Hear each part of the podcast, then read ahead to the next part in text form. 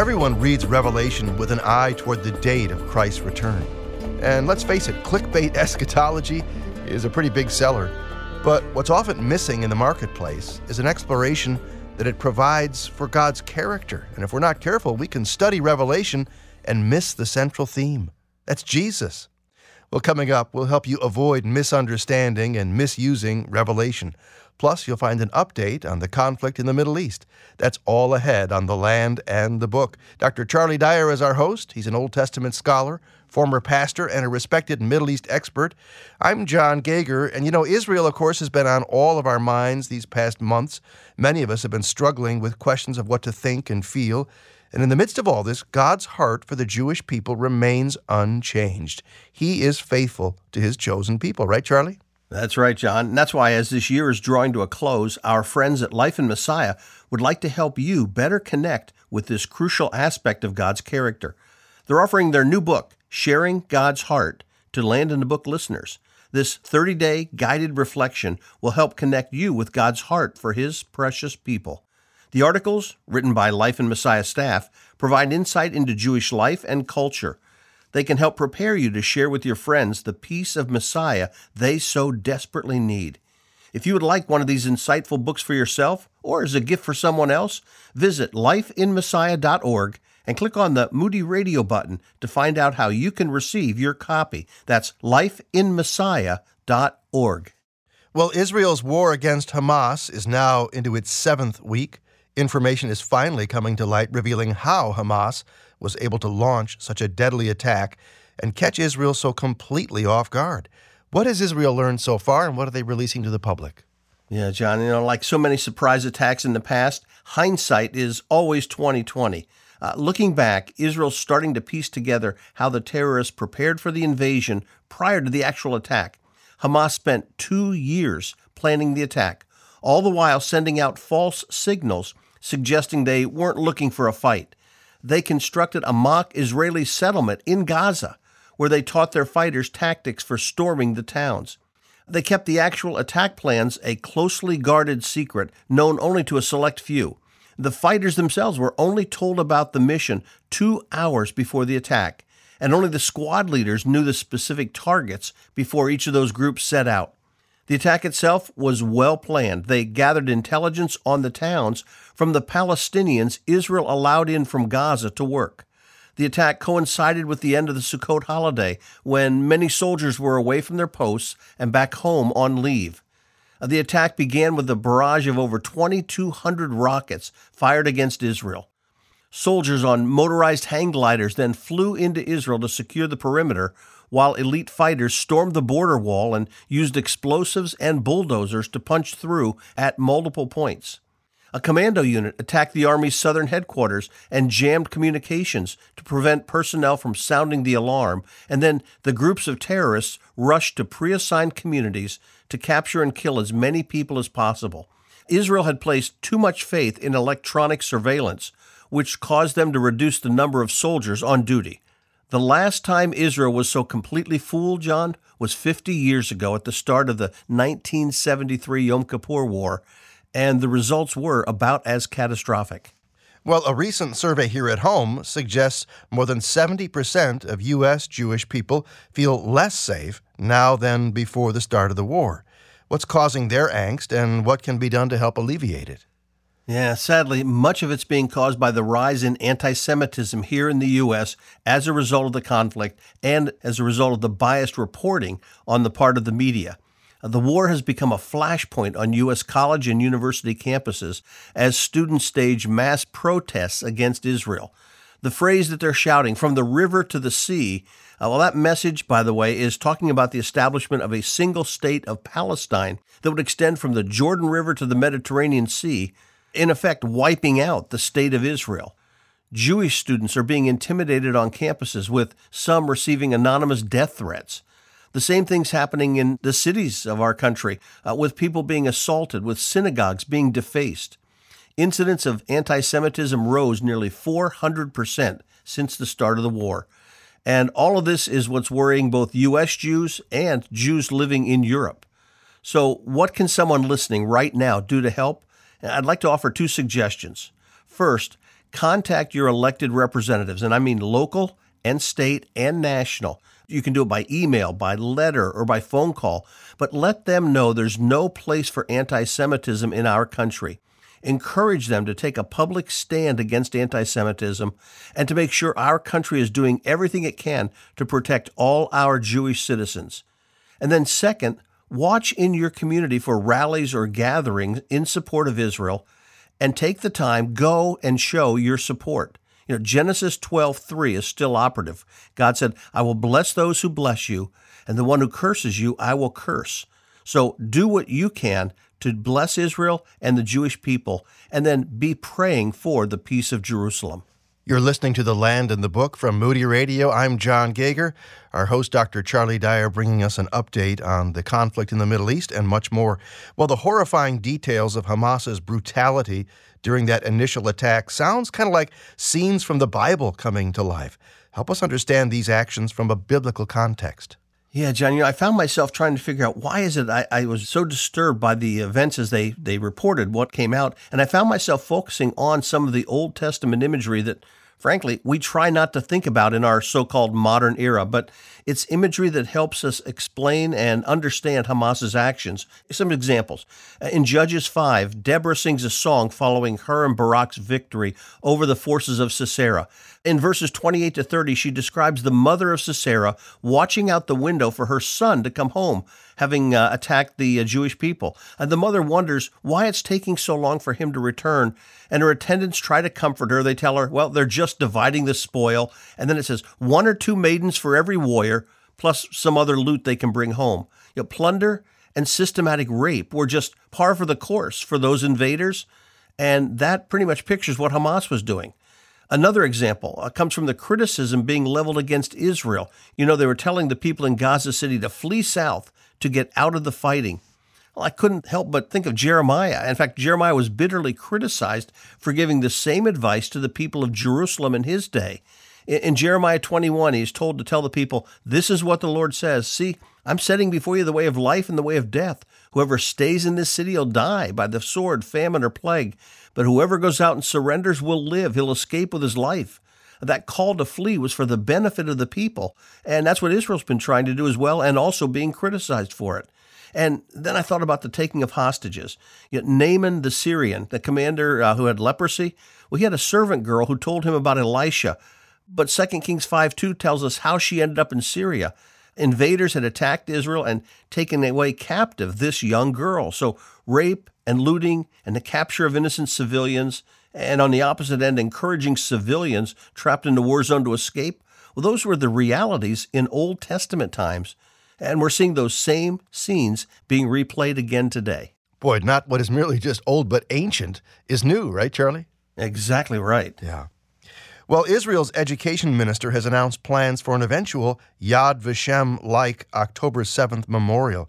What does he have in mind, and how soon might that be completed? Well, the minister's proposing a center that would preserve everything having to do with Hamas's attack, as well as the stories of heroes who protected Israel that day. He wants the center to be staffed by professionals with the goal of educating future generations, much like Yad Vashem, Israel's Holocaust Museum, does today. He wants the center to have a museum, a memorial, and an information center, and a website.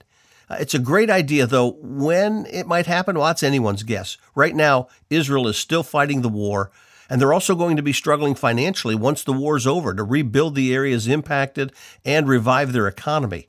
Yad Vashem wasn't established until five years after the founding of the State of Israel.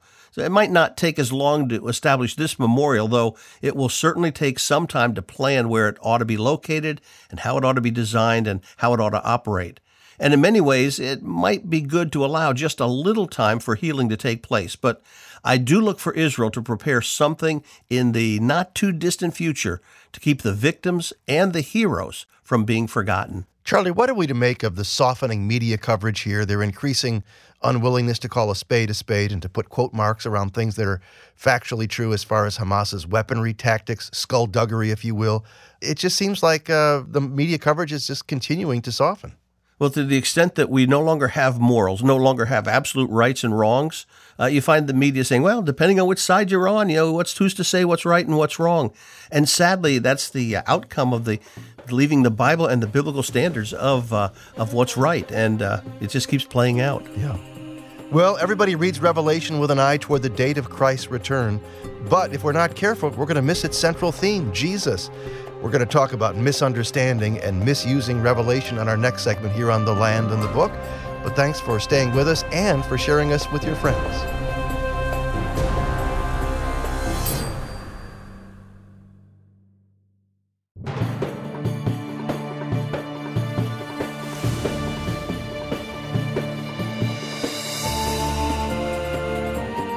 Revelation, the Bible's last book.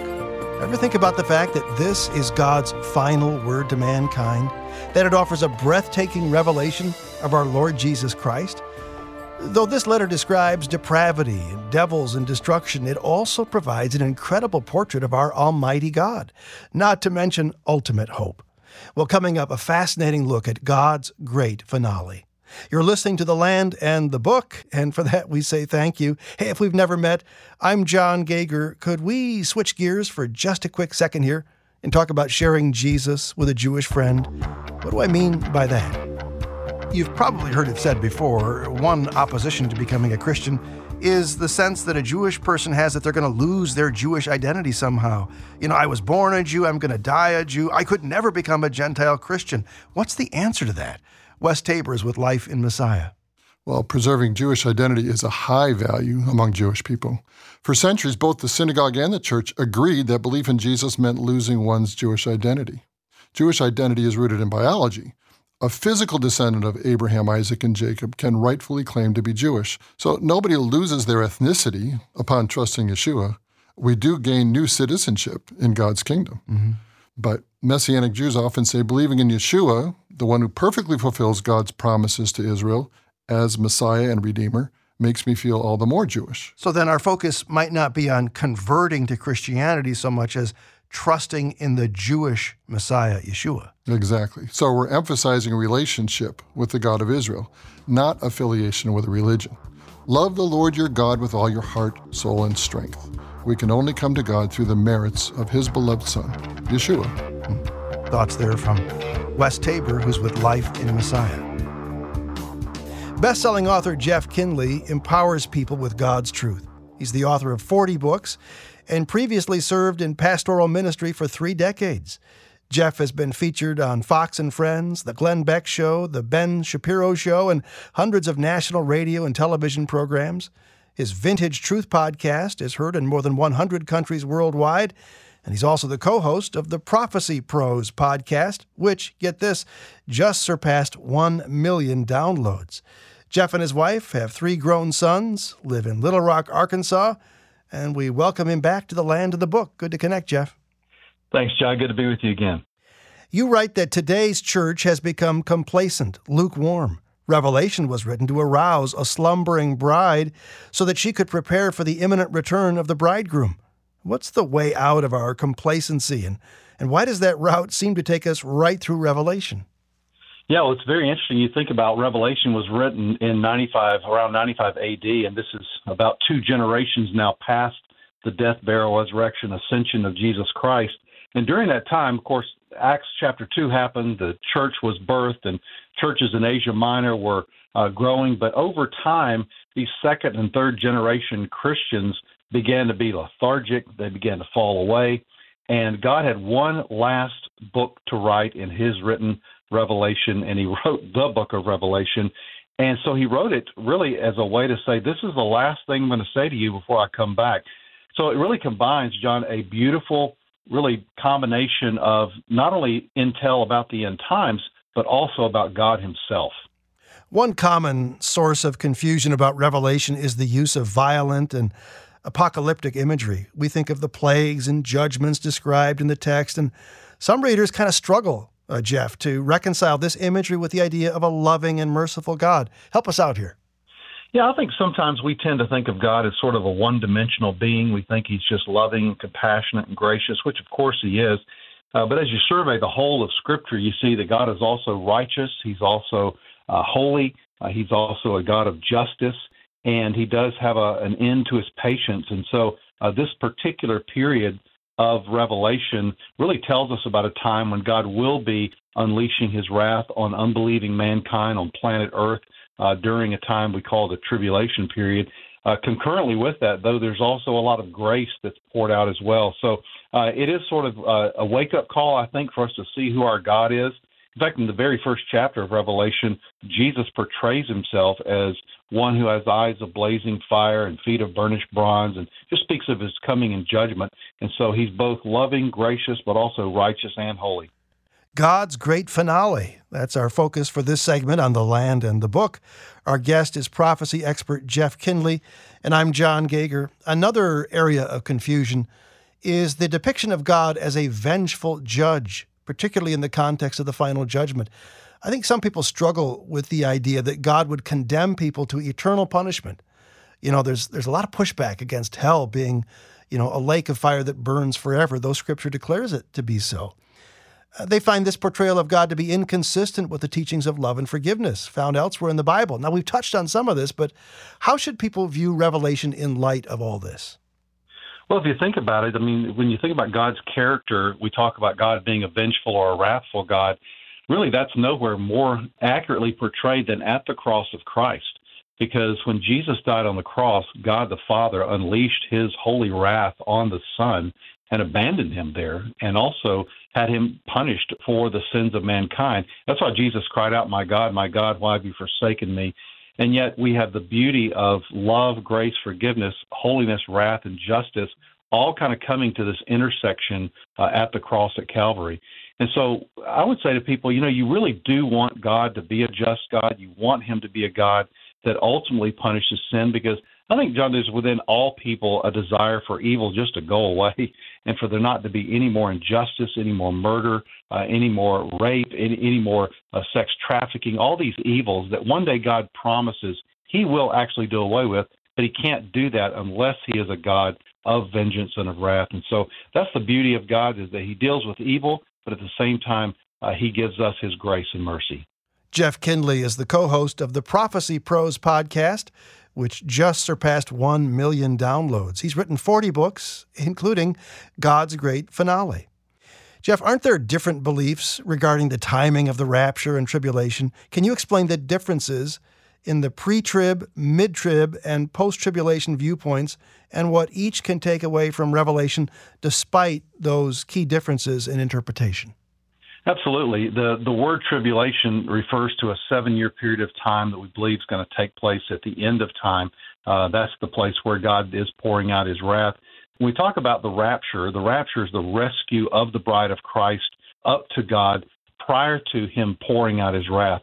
So the pre trib rapture view says that believers are rescued uh, before God begins those sealed judgments in Revelation chapter 6, much in the same way that the angels rescued Lot before God's wrath came down. Uh, so the pattern in Scripture is sort of God is rescues his, his own before he pours out his wrath, but he does not necessarily save us from man's wrath. Uh, so the pre-trib view says it happens before. The mid-trib view says in the middle of that period of time, that three and a half years in, about when Antichrist enacts the mark of the beast, that right then is where the church is raptured. They see God's wrath beginning there. And then the post trib view says that the rapture occurs at the very end of the tribulation period, that seven year time, where Jesus returns to snatch his bride up, take her to heaven. They turn right back around and come straight back down uh, to earth uh, at the second coming of Christ at Armageddon. So, three very distinct views. Obviously, only one view can be right. And this is an issue that we certainly don't want to divide the body of Christ over. However, if it's important enough to study and if it means that we get delivered from God's wrath, it certainly is something that every believer uh, should investigate. Okay, you have uh, opened up that uh, that can of worms there, so to speak. How can Christians interact in a Christ-like way with those who share different beliefs about the rapture and tribulation than we do? I think number one, realizing that it's not a salvific issue. In other words, it doesn't determine a one one's eternal destiny. And so, knowing, hey, you know, with a with a friend that may have a mid-trib view that, look, we're going to be in heaven together, regardless of your view or my view on on the end times. Uh, so that should not prevent us from having great fellowship uh, together. And also, just there are things about the end times that all three of those views agree on, which is Jesus will come back at his second coming and then set up his millennial kingdom on the earth. So there are many points of agreement that we have. It's just on the timing of the rapture uh, that we disagree. What about the role of the Antichrist in Revelation, Jeff? Well, it's huge, actually. In fact, the Antichrist is the second most mentioned figure in the end times, other than Jesus Christ himself. Uh, there's some hundred passages of scripture that mention Antichrist uh, in the Bible. So he's a he's a prime figure. He's a key character uh, in the end times uh, scenario. And what happens is he really dovetails into Satan's desire to establish a global governance system in the world and for him to be ruling through that. And that, in essence, is Satan's way of placing his man of sin in a place where he can be worshiped, i.e., worship Satan as well. And so it's just Satan's long held desire to be worshiped by the world and to rule over the world. And he'll do that through the man Antichrist. Questions about Revelation. We seem to have no end to them, which is why it's great to have an expert joining us today on The Land and the Book. He's best-selling author Jeff Kinley. I'm John Gauger. Hey, will there be a literal thousand year reign of Christ mentioned in the book? Yeah, I believe there will be. In fact, Revelation chapter 20 mentions the number 1,000 six times in seven verses. And of course, if God says something once, we should uh, pay attention to it. But when He repeats it six times in such a, a small amount of time, uh, then we should definitely pay attention to that number. So, yeah, I think it's a literal seven year kingdom and uh, and you know, the kingdom is mentioned all throughout the Old Testament. We don't know how long it is until we get to Revelation chapter 20. So, uh, based on just a normal, plain interpretation of Revelation 20, I take it to be a literal thousand years. What about the mark of the beast? With the advancement of technology and chips being, uh, you know, implanted in people, there's all kinds of wild things going around. What do we need to know from Revelation? Well, I think two things. Uh, as you know, we've talked about the mark of the beast for for many years, and people have wondered how in the world will it happen.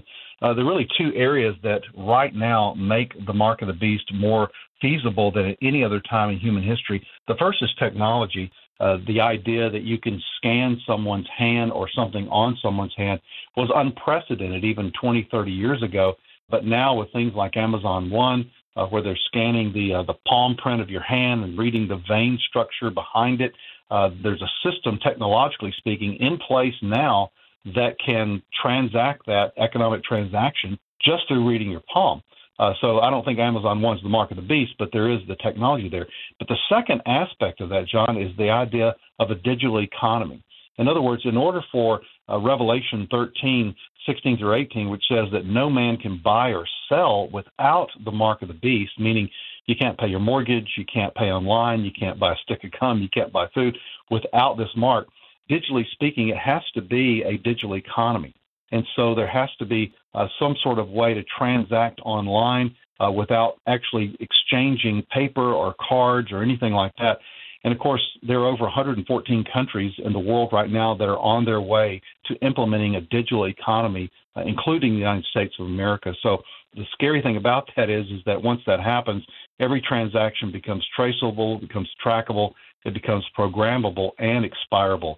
So in essence, becomes a control issue over everyone's money down to the penny. And Antichrist will have to have that in order to have that mark of the beast. How close do you think we are to that in the U.S.? well, the Fed now rolled out here this June, and this is kind of the test case for banks to begin to, to transact in, in real time immediately. And of course, they're selling all the positive aspects of it. And of course, digital transactions themselves are not evil. We do that every day. In fact, over half of our transactions in America are already done digitally. Uh, the scary part is when the government gets involved and there's a potential for tyranny to have its hand in your pocketbook. And so it's being rolled out right now. It's being tested. Uh, our current president wants there to be a central digital currency bank uh, where all money just flows through the same digital bank, as it were. And so, yeah, we're, we're rapidly moving towards that right now. What is the ultimate message of Revelation for Christians today? What would you like our listeners to walk away from this conversation with if it was just one thing? Yeah, I think it's just simply this. You know, the Old Testament said someone is coming. Uh, the New Testament says someone has come.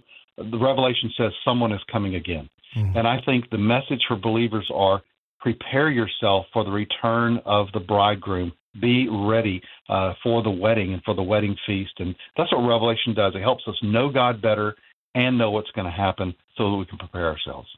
What's one thing we could do to prepare ourselves? Well, Revelation 3 2 says to the church at Sardis, first you have to wake up. And waking up means opening your eyes and seeing the risen Christ. In fact, that's what Revelation chapter 1 does and how the whole book begins is a vision of who Jesus is right now and what he's done for us. And when John looks at that vision, the Bible says he falls at his feet as a dead man. Uh, it overwhelmed him, and so it really got his attention. So I think the number one thing we need to do as believers is to look at Jesus as described in Revelation chapter 1. Jeff Kinley has written God's Great Finale, a link to his book at our website, thelandandthebook.org. Thanks for connecting today, Jeff. Thank you, John. God bless. Charlie's back. He's got some questions. No surprise there, but some of the answers might just be surprising. Bible questions, maybe one of them yours, next on The Land and the Book.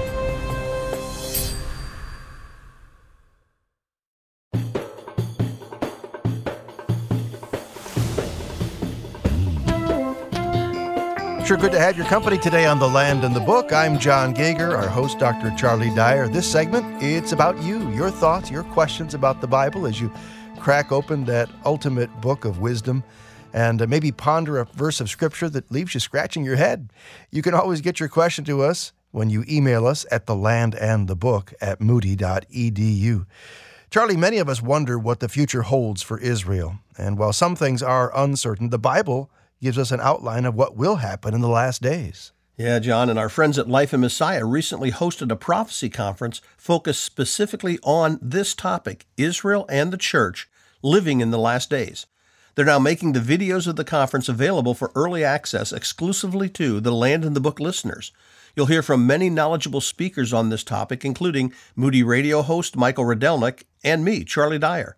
These encouraging and informative videos will help you better understand God's future plans and how we can be actively waiting. To get access to this video series, visit lifeinmessiah.org and click on the Moody Radio button to sign up. That's lifeinmessiah.org. All right, let's dig into our questions for the day. Lester starts us off asking, What is a cherubim and what does it look like? By the way, a cherubim are plural for a single is a cherub, multiple are cherubim. And the best description is found in Ezekiel 1, verses 5 to 14.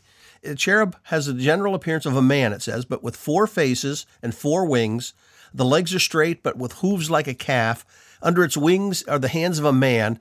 And having described the cherubim, Ezekiel identifies them when they reappear then in chapter 10. And that's when he specifically tells us what they are. Now, cherubim are part of the angelic order and they appear to be the angels who are closest to God and who guard the presence and his holiness.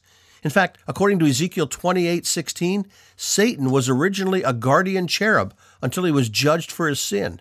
Uh, the other descriptions we have of cherubim are, are the golden representations of the cherubim that were placed on the mercy seat over the Ark of the Covenant and in the Holy of Holies in Solomon's temple. Uh, these descriptions are less detailed than Ezekiel's, but we're told in Exodus 25:20 that they have their wings spread upward, overshadowing the mercy seat. Now, obviously, we don't have any actual pictures of cherubim, though they did appear numerous times in the Bible. Uh, one thing we do know, though, uh, they don't look like those little chubby babies we sometimes call cherubs.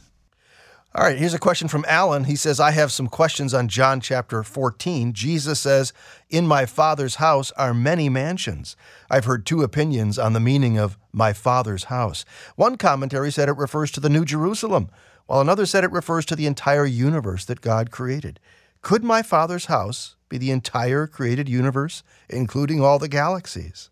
I take my father's house in John 14 to refer to the New Jerusalem. And I base it in part on Hebrews chapter 12 in, in, in verses 22 to 24.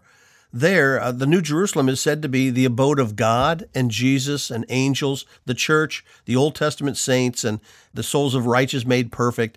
Uh, in, in John 14, Jesus is talking about his Father's house, and he also says this is where he will be. You know, he tells the disciples, Where I am, there you may be also the New Jerusalem does come down to earth at the end of the millennium, but it is in existence now. And I take it that that's where the dwelling places are that Jesus is preparing for us. The Land and the Book from Moody Radio is what you're listening to. Questions and Answers, our focus with host Dr. Charlie Dyer. I'm John Gager with this question from Todd. He says, I received a letter from a friend who has come to disbelieve the Bible. He has several objections, including what he claims is academic consensus that the Pentateuch is composed of multiple strands of stories that weren't compiled until the exilic period, and that the early events are historical. He also believes Daniel couldn't have been written until the second century, based on the kind of language used and the prophecies that it makes. I'm not sure how to counter these assertions. Can you help? Well, what your friend has done is throw a bunch of mud against the wall, hoping that some of it will stick. And whether he was taught some of this at university or read it in books, the reality is that those objections have actually been answered quite convincingly. Now, for the sake of time, let me just pick up a few of them. His argument against the Pentateuch, based on an old, now discredited theory, often called the documentary hypothesis, which says the Pentateuch was constructed from four or more different sources, often called J, E, D, and P, and finally stitched together during or after the Babylonian exile.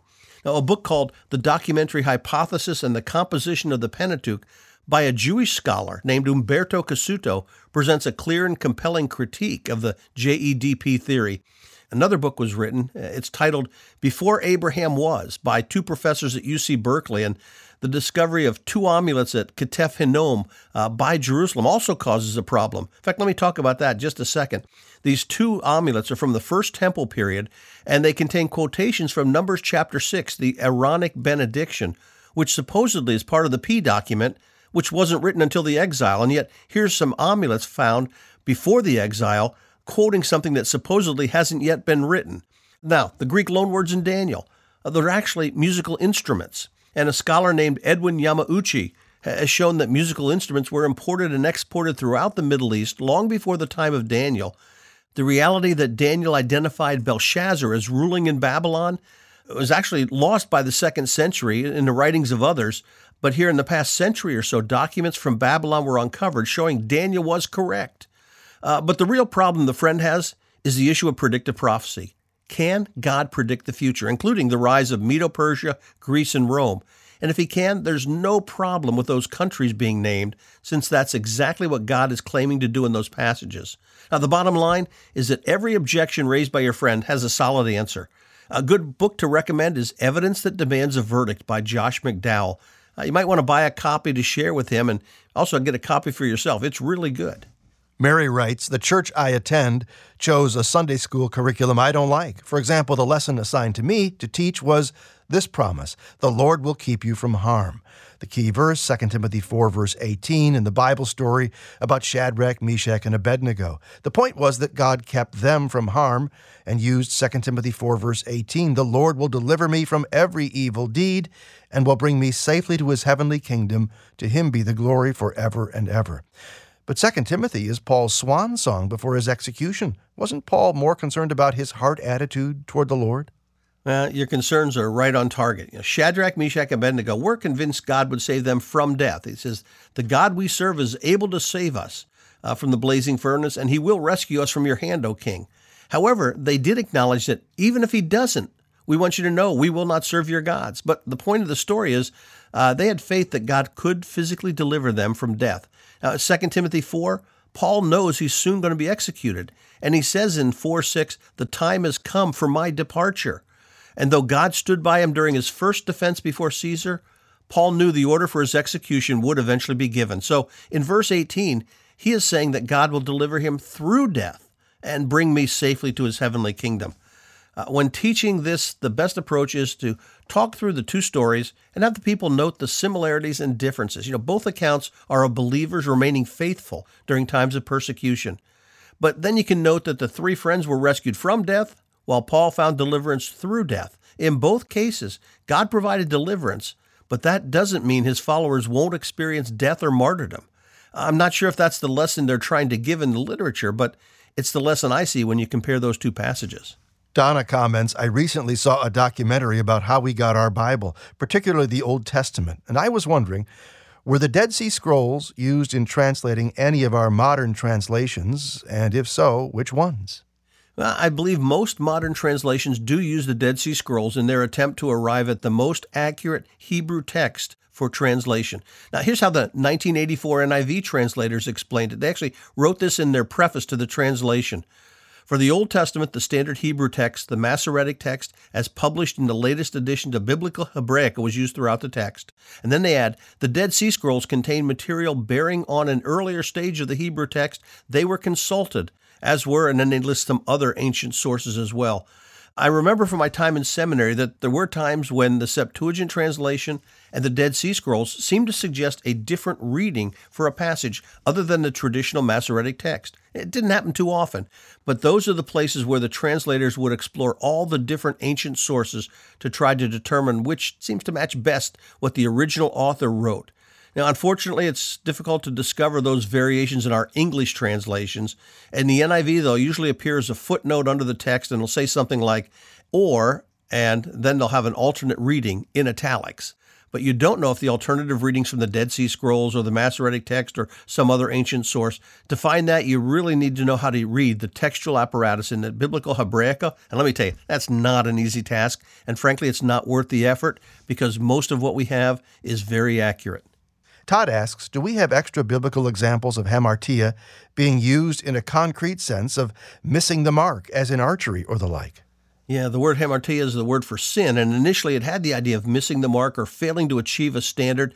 It was used in the time of Homer to refer to a warrior who hurled his spear but failed to strike his foe. It was also used to refer to someone who missed his way and of a poet who sought to attain results beyond the limits of his art.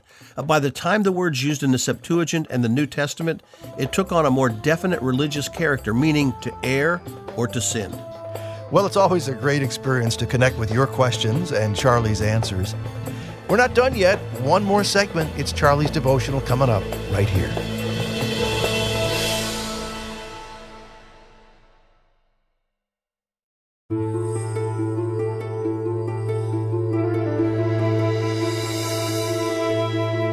Well, like just about anything else in life, Thanksgiving comes with a list of do's and don'ts. Yeah, there are probably some rules, written or unwritten, that we should follow, as our host, Dr. Charlie Dyer, is about to share in his devotional. Charlie, what do we mean by do's and don'ts? Oh, those are the things your parents tell you before you arrive at the grandparents' house. you know, make sure you do this and make sure you don't do that. Yeah. All right, we'll get to that devotional after we hear this Holy Land experience. I love these testimonials. Here's another. Hi, I'm Paul Lang. I uh, actually was invited to come with my wife uh, by friends of ours who had been before with Moody, and we turned them down twice, but they prevailed on us, and we did agree to go. And it is a life changing experience. I think the reality of what God is doing in such a small place, again and again and again, all throughout history, just to save us is just the most remarkable thing. And then to see that history unfold in front of us and to hear about it from uh, experts, uh, it is just a remarkable thing. It will change me forever. My name is Joyce Papich, and uh, my experience with with the Bible so far has been getting to know the Lord and Him teaching me on the level that I was ready for. And now I can understand things on such a greater level and have so much more communication with Him. And reading through the Bible, knowing where He's been, knowing where all these events have happened, I can experience them at a deeper level and get even more out of all the messages that He has for me. I'm just so excited to have a whole new world open up to me. My name is Wayne Studeman, and just finishing my second trip to Israel. And I'm absolutely struck by the reality of the presence of God in this small land. In the second visit, uh, there's just it just becomes so clear that in this small land, uh, God came here first, and He's still very present, and um, we know He's with us everywhere. But if you want to find God in a footprint, uh, come to Israel. Psalm 95 is our text today. Appropriately enough, our topic is Thanksgiving. Charlie, what you got for us? Well, thanks, John. I, I, remember as a child going to my grandparents' house for Thanksgiving dinner. The kids would play outside while the ladies helped prepare the turkey and all the other salads and side dishes. And there were certain rules of etiquette my parents reminded me of on the way to Grammy and Grampy's, and then quietly reminded me of again before we actually sat down to eat. You know, in addition to the standard no shouting, no reaching out and grabbing for food, and make sure you finish what's on your plate, there were other Thanksgiving specific rules. Make sure you eat the lima beans in addition to the turkey dressing and mashed potatoes. Only dip your vegetables, not your fingers, in the salt cellar or the salt dish by your plate. And perhaps the most repeated and the hardest to obey, don't just try to scoop out the maraschino cherries from the ambrosia salad. It was a great meal, in spite of all the rules for the kids. Now, as we grow up, the specific rules change, but the overall concept still remains the same there are still some do's and don'ts we're expected to observe on Thanksgiving. And God has specific do's and don'ts for his children as they approach him in Thanksgiving. So, this coming week, as we head into Thanksgiving, let's go back over the house rules set up by God in Psalm 95 to help us remember how to act. The psalmist begins in the first two verses of that psalm by reminding us why we're gathering together. Come, let us sing for joy to the Lord. Let us shout aloud to the rock of our salvation. Let us come before him with thanksgiving and extol him with music and song. The psalmist uses two different words to encourage us to gather before the Lord, whom he describes as the rock of our salvation. Like a solid, immovable peak rising from the valley floor, God is the place we can flee to avoid the devastating floods of life when they sweep by. Now, I like the expression, let us come before him with thanksgiving. Now, before him is literally his face, picturing God's presence. And the word for thanks is the Hebrew word todah. It's the Jewish expression used today to say thank you to someone. We're to stand before the very presence of God, look to him, and say thank you. But why are we to thank God? Well, verse 3 says we're to do so because of who he is. For the Lord is the great God, the great King above all gods. God is to be praised and thanked because he is great. When it says God is the great king above all gods, the writer isn't suggesting there are actually other gods. What he's saying is that while other nations might worship idols, the God of Israel was infinitely superior to any supposed rival. But we're not just to be thankful for who God is, we're also to be thankful because of what God has done. In his hand are the depths of the earth, and the mountain peaks belong to him. The sea is his, for he made it, and his hands formed the dry land. From the ocean depths to the highest mountain peak, God created and controls all the earth. In verses 6 and 7, the psalmist changes his theme just slightly. We're not just gathering to thank God for who he is and what he's done, we're also gathering to worship him for his care and protection over us. Come, let us bow down and worship. Let us kneel before the Lord our Maker, for he is our God, and we are the people of his pasture, the flock under his care. There are three main verbs in these verses that point to us humbling ourselves or getting low before God. The word for worship means to bow down, and it's used with the second word for bowing down, along with another word that means to kneel. When we recognize God's greatness and his care for us, it causes us to bow in humble submission. We're like sheep under the protection of the ultimate good and great shepherd. Now, while the first half of this psalm has all the positive instructions, the do's of our thanksgiving, if you will, the remainder of the psalm switches and focuses on the don'ts of our relationship during this Thanksgiving season. In the remaining verses, the psalmist focuses on the bad example of Israel in the wilderness. Today, if you hear his voice, do not harden your hearts as you did at Meribah and as you did that day at Massah in the desert. The psalmist takes his readers back to Exodus 17 when Israel camped at Rephidim. Here's a summary of that chapter There's no water. So they quarreled with Moses and said, Give us water to drink. And they grumbled against Moses. After this incident, the place was called Massah and Meribah, testing and quarreling. If you truly acknowledge God as being both great and good, and being the shepherd who cares for you, then guard against putting God to the test or arguing with him and complaining about what you see as the places where he's failed you by not meeting all your demands. In the final three verses, the writer switches perspective. Instead of one human exhorting another human, come, let us. God himself begins to speak. And his message is one of warning. This is the don't scoop out the maraschino cherries from the ambrosia part of the psalm. The command is simple and direct do not harden your hearts. God explains how this worked itself out in the lives of those in the wilderness. They were a people whose hearts go astray and who have not known my ways. The people drifted off course morally and spiritually because they didn't come to know intimately God's ways. The word God uses for ways is derek, which is used to describe a roadway or a pathway. They failed to pay close attention to the pathway of righteousness God had laid out for them in His Word.